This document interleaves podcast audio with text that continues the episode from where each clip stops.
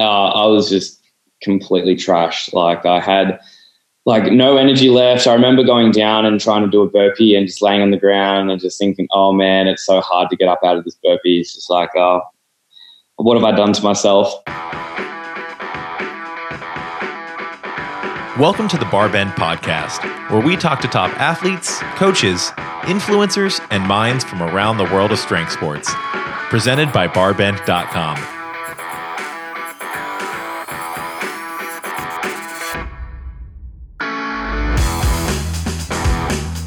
In this episode, I'm chatting with James Newbury. He's a multi time CrossFit Games athlete and the fifth place finisher at the 2019 Reebok CrossFit Games. If you've been a fan of CrossFit for a few years, even casually, chances are you might recognize James. But 2019 was truly a breakout year for this Australian superstar. He had his best ever CrossFit Games finish and featured prominently in a number of big campaigns for Under Armour, one of his sponsors. Barbend actually worked with Under Armour and James, covering his training leading up to this year's CrossFit Games.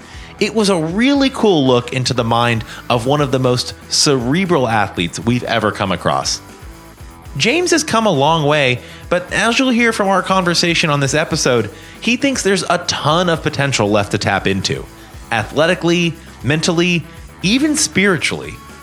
James Newbury is the kind of person who can easily turn a question back on you and just talking to him will give you some insights into your own approach to and outlook on well being. That was certainly the case for me. And just a quick reminder if you're enjoying the Barbend podcast, make sure to leave a rating and review in your podcast app of choice. This helps us stay on track in bringing you the best content possible week after week. And if there's someone you'd absolutely love to hear on a future Barbend podcast episode, let us know in your podcast review. I personally read each and every review, so your suggestions will be seen.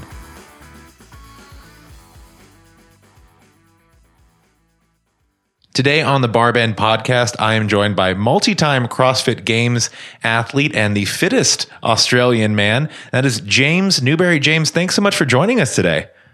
Mm, thanks for having me. Uh, first question: How are you feeling after the games? We're about a month, uh, not three weeks after the games, after a stellar performance. Are you recovered? Yeah, well, it's. I got asked that question yesterday, actually, and it's basically.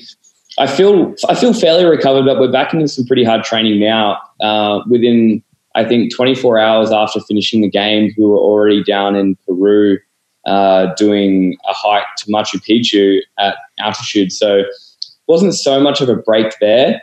And then we got home and then we got straight back into big long days of training. And then we just took three days out to the snow to go snowboarding. So, um, and because we are there for such a short period of time, we were basically snowboarding for like eight or nine hours a day. So there wasn't much break there either. And now we're back into training. So I kind of feel uh, semi rested, but the body hasn't really had a break yet. But that's okay. We have the open around the corner. So if that all goes well, then we can take a break after that after the games, in the week after the games, I, my social media feed was just blowing up with all these Australian CrossFit athletes that were in Peru all of a sudden. And I was thinking yes. to myself, I was like, if I had just come off of the games, I'd be like in a hotel somewhere at a spa relaxing. But you yeah. all just like went down into the great outdoors and started exploring. Yeah, we've done um, we've done the the relaxing on the beach type thing post games before, and um, getting back into training after that, especially with competition so close. Like normally we have the Open in February the following year, but this year it's October um, directly after the game. So we kind of have to, you know, stay fit for that just to make sure that's a, a good chance of, you know, making it back in 2020. So um, yeah, so we did, we kind of decided as a group, let's go do Machu Picchu.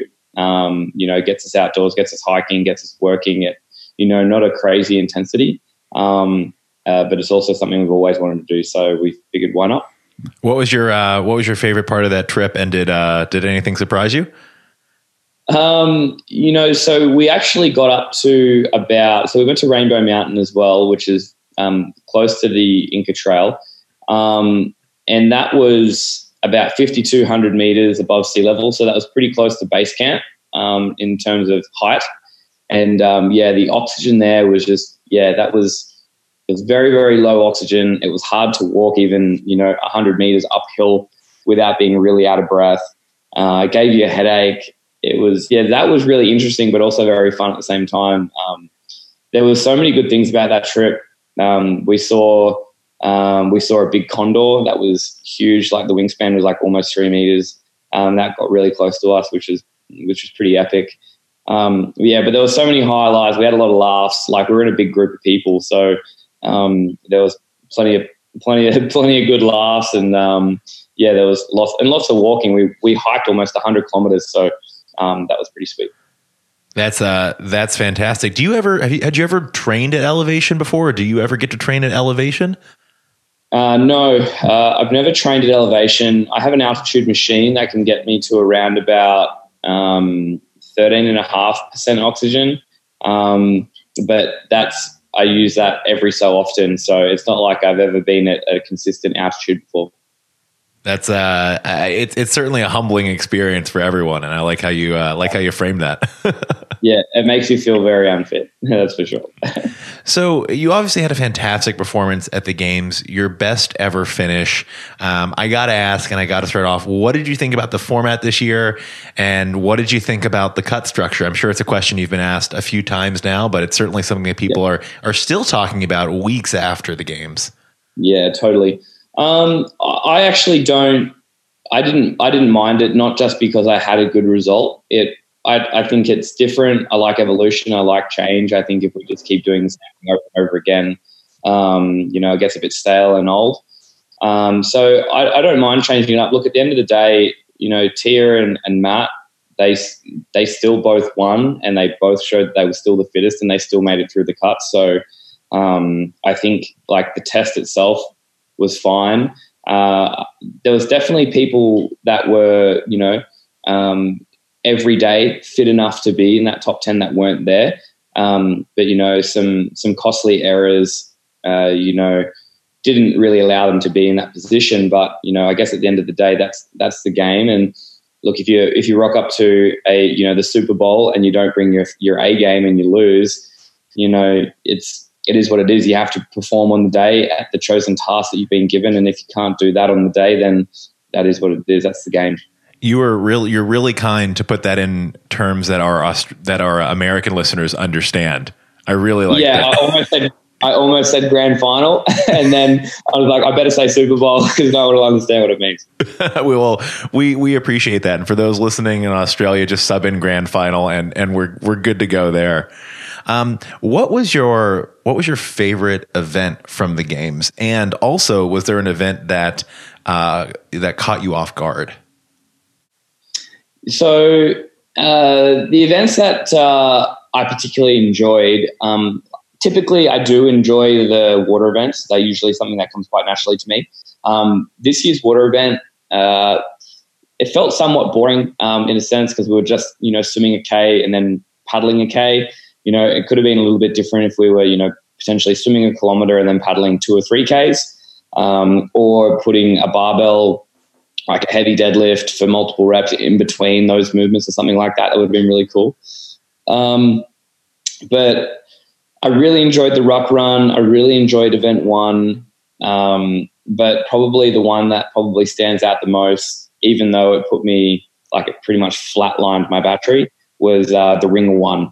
So that was the uh, assault bike workout, toes to rings. Um, it was probably you know potentially not the most exciting in terms of like uh, uh, movements, but it was fun for me.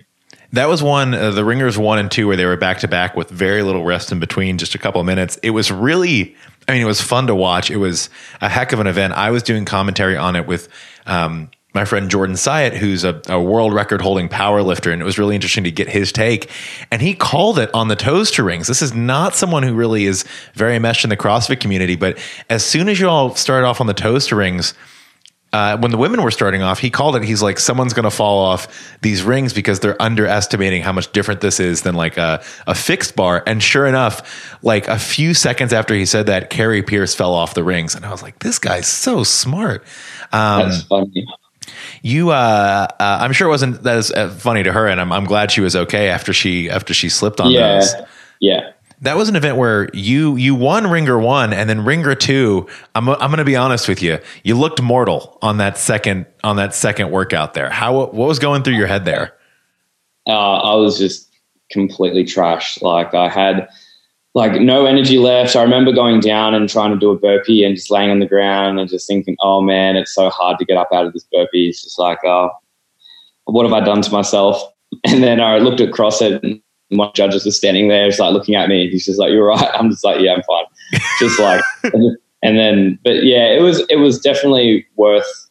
It was definitely worth going really hard on the first one. Like, I would prefer to have you know done well on the first one and got you know an eighth place on the second one, uh, knowing that if I had, you know coasted or like tried to game plan the first one, I probably would have ended up with you know a a third or a fourth or a fifth, and then maybe similar in the second one anyway. So, um, you know, getting getting my very first event win was well worth it. Yeah, and there's also, I mean, there's a financial incentive for event wins too. Oh, I mean, those add up. Totally, totally. Um, and you know, for folks who aren't aren't familiar, event wins come with uh, a cash prize, and so when they list off the event winners during the awards ceremony, you know, you go up, you see these people go up and, and with a big smile on their face. It's because like, well, there's a little bit of a kicker for those event wins. Yeah, exactly. Yeah, yeah. I wouldn't, um, I wouldn't turn down three grand any day of the week. um, I, I, do have to say as well, um, and this is a sign for everyone listening at home. Even games athletes will get to a point in workouts where that those burpees feel impossible, where burpees feel 100%. absolutely terrible. Hundred percent like I think I was taking like a two second rest on the ground during each burpee. It's like it's it's something that I haven't had to experience for quite some time. um, what? Uh, let's talk a little bit more about those swimming events because, and this is something that I I always observe. Australian athletes always do well on the water events. Why do you think that is? I did a lot of surfing as a kid. Um, and then from there, I never really got too much into like pool swimming, but I did a lot of surfing. Then I did a lot of um, surf life saving. I know Maddie McLeod and uh, Tia, they also did the same thing too. So, you know, being decent in the water is, you know, second nature. And I mean, that's an advantage too, because there's pool swimming, which we've seen in the games before. I mean, we've seen pool workouts where it's like swim laps, do pull ups, which is always an interesting combination. But that open water experience is, um, it comes up more often. We haven't seen a pool workout in the games for a number of years now. It's pretty much all been open water stuff. Yeah, correct. And um, I, I, I don't mind the pool. I think the open water is cool, and it like puts another dynamic there, like which is which is all good things, and it makes people uh, you know have to work a little bit harder. Um, but I think the pool, like another pool event, would be cool too. Um, I wouldn't mind seeing seeing that come up again. Like I would be, I would be put my hand up for that for sure. Uh, this is something where uh, this is a question where I want to give a little bit of background. Um, we did some work with you um, with you and with the Under Armour performance team leading up to the games, going a little in depth on your training. And there's some really cool content on Barbend that goes not only into your physical preparation for the games, but a lot of your, your mental training, mindset training, focus. Um, and a lot of that was work that I know you did with the Under Armour team leading up to Madison this year. How did your training for the 2019 CrossFit Games season compared to previous years? Obviously, you did something correctly. You had your best ever finish at the games. Um, but what were some of the differences this year for you?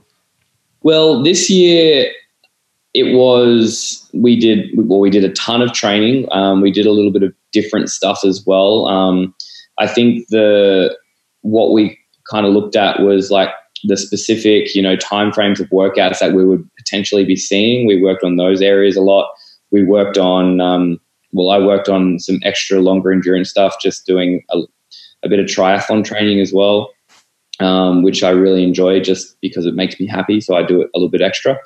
Uh, from there, I also spent a month over in Montreal with my coach, Michelle Letendre. Um, this was immediately after meeting up with the Barbend guys um, and the Under Armour performance team in Portland. Um, so I basically had a pretty well a month block there where I was training with people that were specifically looking just to get the most out of me. So that was really great. Um, it was also a time where I didn't have to focus on um, my own business here at home, my gym. I've got my gym here. Um, when I'm here, I'm always, you know, I'm training, but I'm also then making sure things are working at the gym too. So there was, you know, proper five weeks there where I wasn't uh, stressing about that. And um, I think all that type of stuff, along with, you know, only I started working with Michelle um, December, the, the December just gone. So I've been with her almost 12 months now. So there was a new dynamic with her, and the training that she was giving me was a bit different from what I've been doing in the past. So it was a multitude of things like, I guess, less stress leading into the games, um, more focused training. And then, um, you know, very, Michelle is very cluey when it comes to programming and making sure we're doing the right things leading into leading into competition. Um, I also feel like um, my nutrition leading in and throughout the competition was more on point as well. Um, I'm lucky enough. I've got a my girlfriend. She runs a nutrition business, and she was with me the entire time. This time, instead of doing the media work at the game, so she was basically helping me as like a an on-site chef, making sure I'm fueled for the whole weekend, which I haven't really done before either. So I think the nutrition side of things, the training, the preparation, the taper was really good as well. I felt really good. We actually trained a lot more um, than I had done in the past leading into competition. Um, that I felt like it kept me kind of on the burn instead of trying to pick back up and ramp back up into the games. Uh, that was a big thing that I noticed. Like I remember in years past, um, probably earlier on, uh, I would get to the games and I'd do my first workout and I'd be like, oh my God, I feel so unfit. and um, whereas this time I kind of just like slipped straight into the first workout like it was just another workout and, and you know, could perform well. So there was a handful of things, but I think they're the main ones. You know, you definitely see athletes at the games in years past who start off maybe a little slow or they're not known for excelling at some of those early workouts and they pick up speed as the weekend goes on and they kind of fight from behind.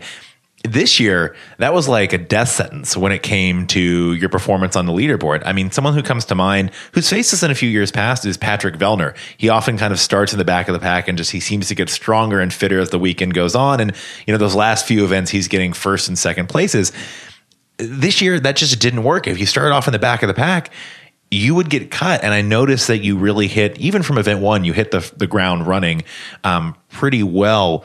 How do you think tapering, whether or not you do taper, and training volume in the month before the games factors into um, factors into that mindset and into that ability to perform early on? Uh, I think it does 100%, and I can and I can vouch for that personal experience. Um, like there have been a few years the games where I've gone in um, and you know taken uh, you know three or four days leading into the games like almost completely off, and then just get there and then you're going you're hitting the ground at 100 miles an hour and your body just feels like oh what are you doing to me um, it's almost like you're uh, you need to you know stay you need to stay on the ball you need to keep your body firing without you know uh, wrecking your nervous system prior as well. So it, there's a fine balance, and it's you know to be honest, it's taken me four years to kind of figure out. Um, and, and you know it was the same thing with regionals. Like it took me five years to make it to the games, and it's taken me four years to to do you know what I would have expected of myself at the games. And it, to be honest, it's I guess it's for some people they can they can just jump in and just smash it straight away and, and good on them. They can just crush it. Um, but then other people are slow burners. You just have to, I guess, be willing, willing enough and determined enough just to keep rocking up. Uh, that's the, that's the thing that I try and tell a lot of my guys that train with me at the gym is just like if you know if if you want it bad enough, you'll just keep hanging in there and keep working on the things that you're not great at, and uh, you know just keep rocking up. that's that's pretty much what I've done, and you know just tuning tuning what I think I need to do. What weaknesses do you think you still have as a games athlete? Uh, so the really um, the really CrossFitty style workouts like the ring muscle ups into squat snatches, into fast burpees, into um, you know those types of movements, th- those things like the real CrossFitty, old school CrossFitty workouts, getting them done really fast is probably you know, something that has let me down in the past in terms of placing in the leaderboard and also probably, you know, top end Olympic lifting strength. Um, those things I would say are, are, probably things that I'm I'm needing to work on more than others. We have what might be the shortest offseason in sports history coming up for you between the games and the open. How has that approached your changed your approach to training? And just for reference, you know, the games ended in early August. The open for 2020 picks up on October 10th. The five week open kicks off then. That window is really, really, really tight. You have to get back to those open style workouts in a matter of of weeks, really. Um, how's that approached your train? How has that changed your approach to training, your mindset, and your schedule for this year? Yeah, well, it's normally we, you know, we kind of get to take a bit of time off post games, but this time around, everything done post games has been active. Um, and then we're pretty well straight back into training, um, getting ready for the open. So there's not much rest. The first few days of training was just like, oh man, not ready for this yet. But just knowing that uh, if we do work hard now, and then we can you know make it pay off during the open or in a sanctioned event very close to the open post open um, that we will then you know be able to get a break you know hopefully around that december january period um, to really you know let the body rest and recover a little bit more and then ramp back up hard for the games to be as fit as we possibly can. So it's changed our approach in terms of you know just having to just grind through a few days of oh got to get back into um, but then you know, also looking at changing the way that we're, you know, how we're currently fit, getting it more open fit ready. So that's that's kind of where I'm at at the moment. What is your qualification goal this year? Um, you know, are do you expect to qualify out of the open, or do you have your sights set on particular sanctionals? Uh, is sanctionals a backup plan for you? Yeah, sanctionals is definitely a backup plan. Um, typically, typically haven't been uh, a great open open athlete. Um, but that's something that I don't think I can rectify this year. Like it's, I know, I know that I haven't ever been like particularly super fit for the open. I usually try and let my fitness come together more so around regionals. But this time around, because we have such a big gap, I'm gunning to be as fit as I possibly can for the open um, to make sure that, you know, if I can lock down uh, like a champion spot or a top 20 in the world spot, then that's that's my goal. And then if it doesn't pan out that way, um, we never know what's going to happen. Then I'll I'll aim for some close sanctionals after that. Where do you think the games goes from here? Obviously, we have a very different, very different qualification structure than in years past. Regionals, they're gone. They're not coming back. I think a lot of fans still haven't quite uh, grown accustomed to that yet. That regionals, they're not coming back in 2020. They're probably not coming back after. Get used to sanctionals. Get used to qualification out of the open. Do you think we're in store for more changes into the 2020 season? Um, Hmm, that's an interesting question.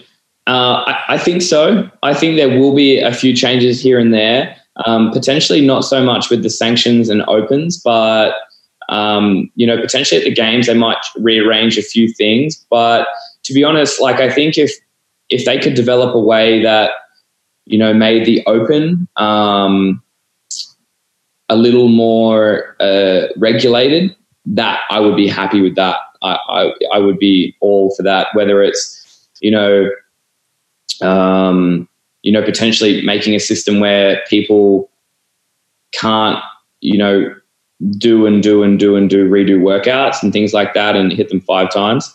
Um, or you know, I don't know, figure out a system that makes it a little bit more user friendly and a little bit more honest for a lot of people. Because I feel like uh, I feel like there is you know so many thousands of people competing in the open um, you know, riding that fine line is, you know, quite a quite a tough one. What's next for you as an athlete as far as your goals? Obviously, we know you want to do your absolute best at the games. Winning the CrossFit Games is every games athlete's goal.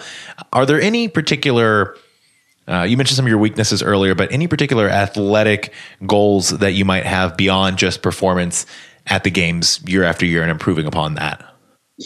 Yeah, so like I I really like all sports. Um, I'm not, you know, like CrossFit is my number one. It's it's what I go to um, as a you know as a professional athlete.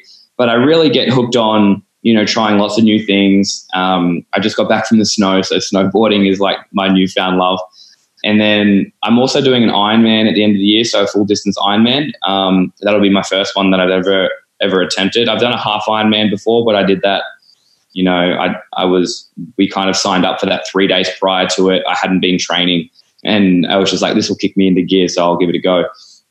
And I ended up loving it. So I'm going to give a full distance Ironman a go, which is 140.6 miles, 3.8k swim, 180k bike, and then a uh, marathon run. So I'll do that in December. That'll be on December 1st. So, you know, just enjoying enjoying the uh, the use of the fitness, I guess. Um, I don't really at this point in time. Like, if I had to train completely by myself these days, I wouldn't do it. The training is way too long. Um, it's way too well. It's long. It's hard. And if I had to do it all by myself, I wouldn't do it. And then in saying that as well, if I had to restrict myself so much that I couldn't do things that you know made me happy and and things that allowed me to to have a good time, then you know to be honest, I don't know how how worth it it is um, in terms of sacrificing you know happiness, things that bring you joy, things that bring you connection with other people, things that you can share and think about, and and memories um, that you can share with a, a bunch of people that you really enjoy hanging out with. Um, at this point in time, I probably would have just sacrificed that. And I did sacrifice that a lot when I was, you know, 20, 21, 22, 23. Um, but now looking on it, um, you know, I've been to the games uh, four times. Um, I've finally had a result that I'm I'm happy with, but I obviously want to improve on, and I really, really do want to improve on that, and I'm going to work very, very hard to do that. Um, but I also don't want to sacrifice the the fun of you know still living a still living life. Speaking of that, and speaking of those sacrifices, the compromise that comes into play when you're elite at any level of athletics or really any sport, there are always compromises and sacrifices.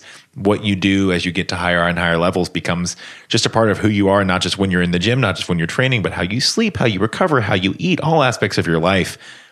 Given all of that, how long do you think you have in the sport to compete at that top level? And how long would you want that to go for? Well, I've I've said to um, a lot of people that are, have been pretty close to me and around me, and they've asked me how many le- years left have you got in you, and I'm just like, well, you know, I think I'll base that upon, you know, just off the top of my head, if I had to give you a number, I would say, um, I would say, you know, maybe another two or three years. Um, but in saying that, I will take it as long as it continues to make me happy. That's pretty well the instant that it doesn't make me happy anymore, and the instant that it's a you know, I know not every day is great, and some days I like drag myself into the gym, and that's like everyone. Not everyone has a brilliant day, but the instant that it doesn't, you know, it doesn't get me out of bed, and it doesn't make me want to, you know, it doesn't make me enjoy life, then I'll, I'll, stop then. And if that's tomorrow, then I'll stop tomorrow. Um, but if it's in two or three years' time, then I'll stop as soon as it doesn't make me happy. If it continues to make me happy, I'll keep doing it. Who were some of your early inspirations when it came to CrossFit, and when it came to fitness competition? And also, who inspires you um, in that realm, in this particular sport, most today? Uh, as in terms of an athlete mm-hmm. that or it could be could be an athlete could be a coach could be you know anyone in the in the crossfit community yep so I've always so uh, when I first started CrossFit, um, this was back in 2011. Um, there was an Aussie, there was an Aussie athlete. His name was Chad Mackay. If you remember Chad Mackay, he was um, he was like he coached our team at the Invitational. Um, he was, you know, one of our top placing um, male uh, athletes at the CrossFit Games for a numerous amount of years. Um, so he had like I'm pretty sure he had a ninth overall finished at, at one year in particular, and also Steve Willis who got a uh, who got a fourth place finish back in 2009, I believe it was.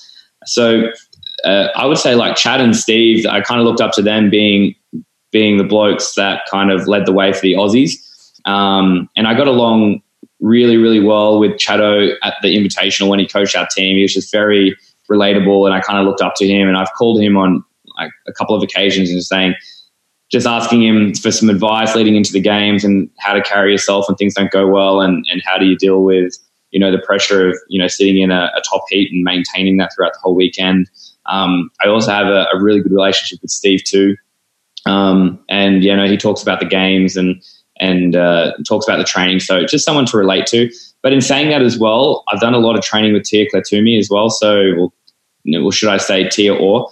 Um, and you know, I look up to her a lot, um, even though she's young, younger than me and um, and everything like that. But you know, I just like look at her work ethic, look at how she can you know bring that competitive edge on the day. Like she's just she rises to the occasion. Like she's just so fit. She's so fit. She's so mentally strong, and she just wants it so bad that you know that's inspiring too. Um, so you know, I would say in the in the community, like they're the people that I look at. I'm just like, man, you guys, you crushed. You've crushed it. You're still crushing it and um, you know that gives me a lot of motivation as well to to know try and bring the best out of myself. Well, James, it's it's been an absolute pleasure getting some insight into your mindset, your approach, especially as we head into the next season, which is just around the corner. I'm still kind of in disbelief in how quickly they're turning around from the games to the next open. Where can people follow along with your training and follow along with what you're doing this coming season? What's the best outlet to do that through? Um, I put pretty much all of my stuff up through Instagram. So just at James Newbury is the best place to follow what I'm doing. And I'm always, you know, trying to uh, document as much of it as possible. Um, I can't always get it all up there, but yeah, it's uh, I, I, like to do lots of different stuff. So I'm always getting out doing random things too. So yeah, you won't just see myself in the gym. You'll probably see me out in paddleboard or out on a bike doing something weird. Really taking that regularly learn and play new sports to heart. Yep, 100%. Well, James, thanks so much for joining us. It's been an absolute pleasure. Mate, thank you so much.